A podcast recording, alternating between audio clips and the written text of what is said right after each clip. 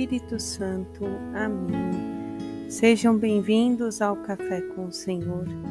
Hoje é terça-feira, dezoito de julho de dois mil e vinte e três. Eu sou Grazi Zamboni e junto com vocês nós vamos meditar as palavras do Senhor. Mas peçamos ao Espírito Santo que venha abrindo nossa mente, nosso coração, que Ele possa agir em nós, transformar a todo o nosso ser, nos dar dons, talentos e virtudes para que possamos realmente viver como Cristo nos ensinou. Obrigada, Senhor, pela sua presença, pela sua companhia.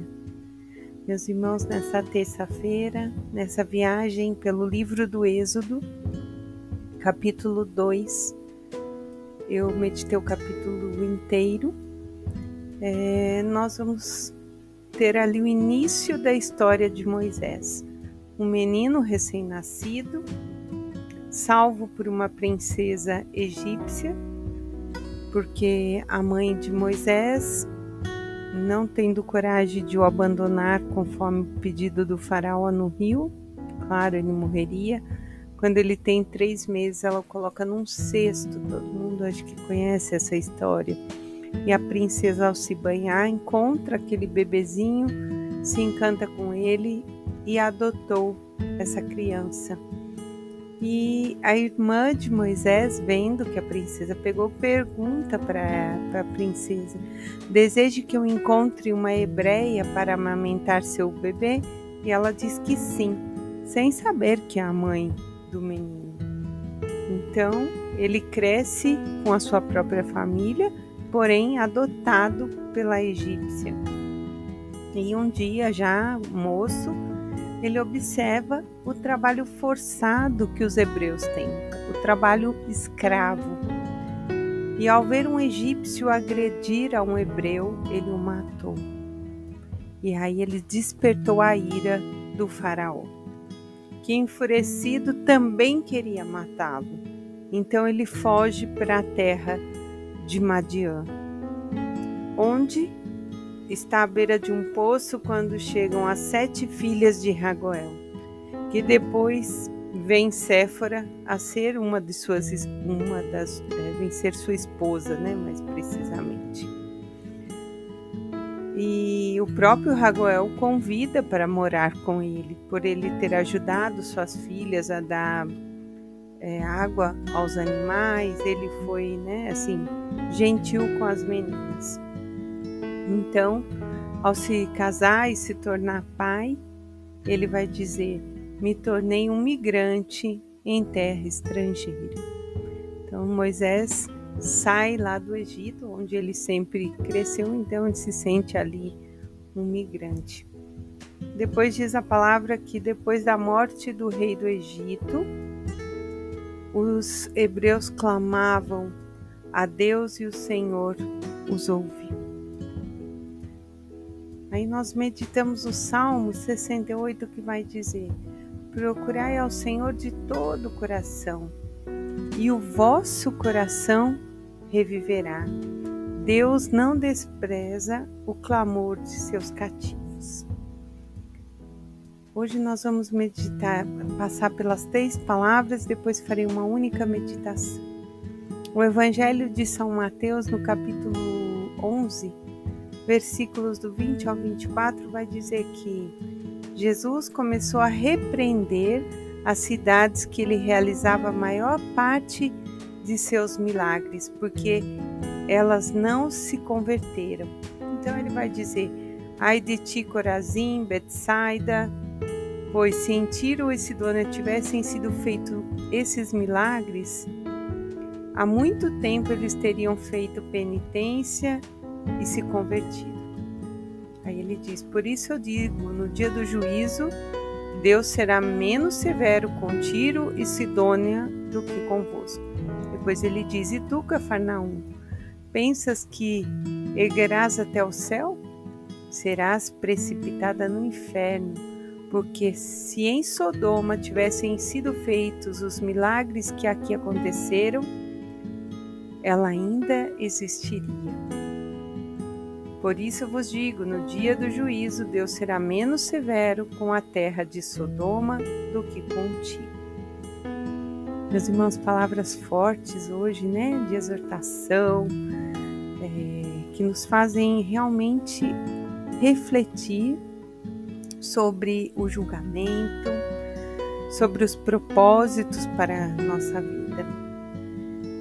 Mas eu quero voltar aqui no Salmo. Procurai ao Senhor de todo o coração e o vosso coração reviverá. Aquele povo que estava lá no Egito, que também negou ao Senhor por muitas vezes, agora está clamando a Deus. E nós vamos, durante esse essa semana, meditar essa palavra do Êxodo. Vamos ver a vida da, dos hebreus, dos egípcios. Vamos ver a libertação que vai estar acontecendo. Êxodo é saída.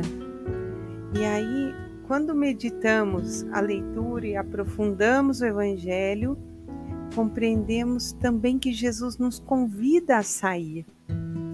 Assim como Deus chamou Abraão lá no início para sair de sua terra, porque teria uma descendência sem, sem fim, agora é, vai libertar ao longo da história os hebreus.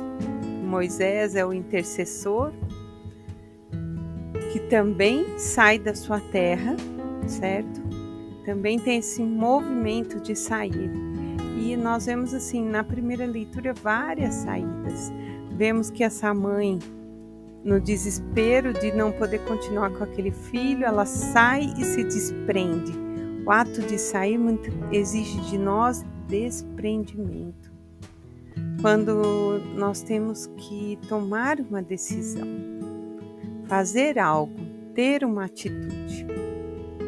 E agora é Jesus falando com Corazin, com Betsaida, com Cafarnaum e conosco, porque Ele espera a nossa conversão. Quantos milagres acontecem e a nossa vida em si é um próprio milagre. Só de estarmos aqui é um milagre. E o chamado não é só para sermos membro da igreja, mas é para sermos filhos de Deus e vivermos como igreja. Tem uma diferença. Nós compomos o corpo de Cristo, mas nós precisamos aderir a isso.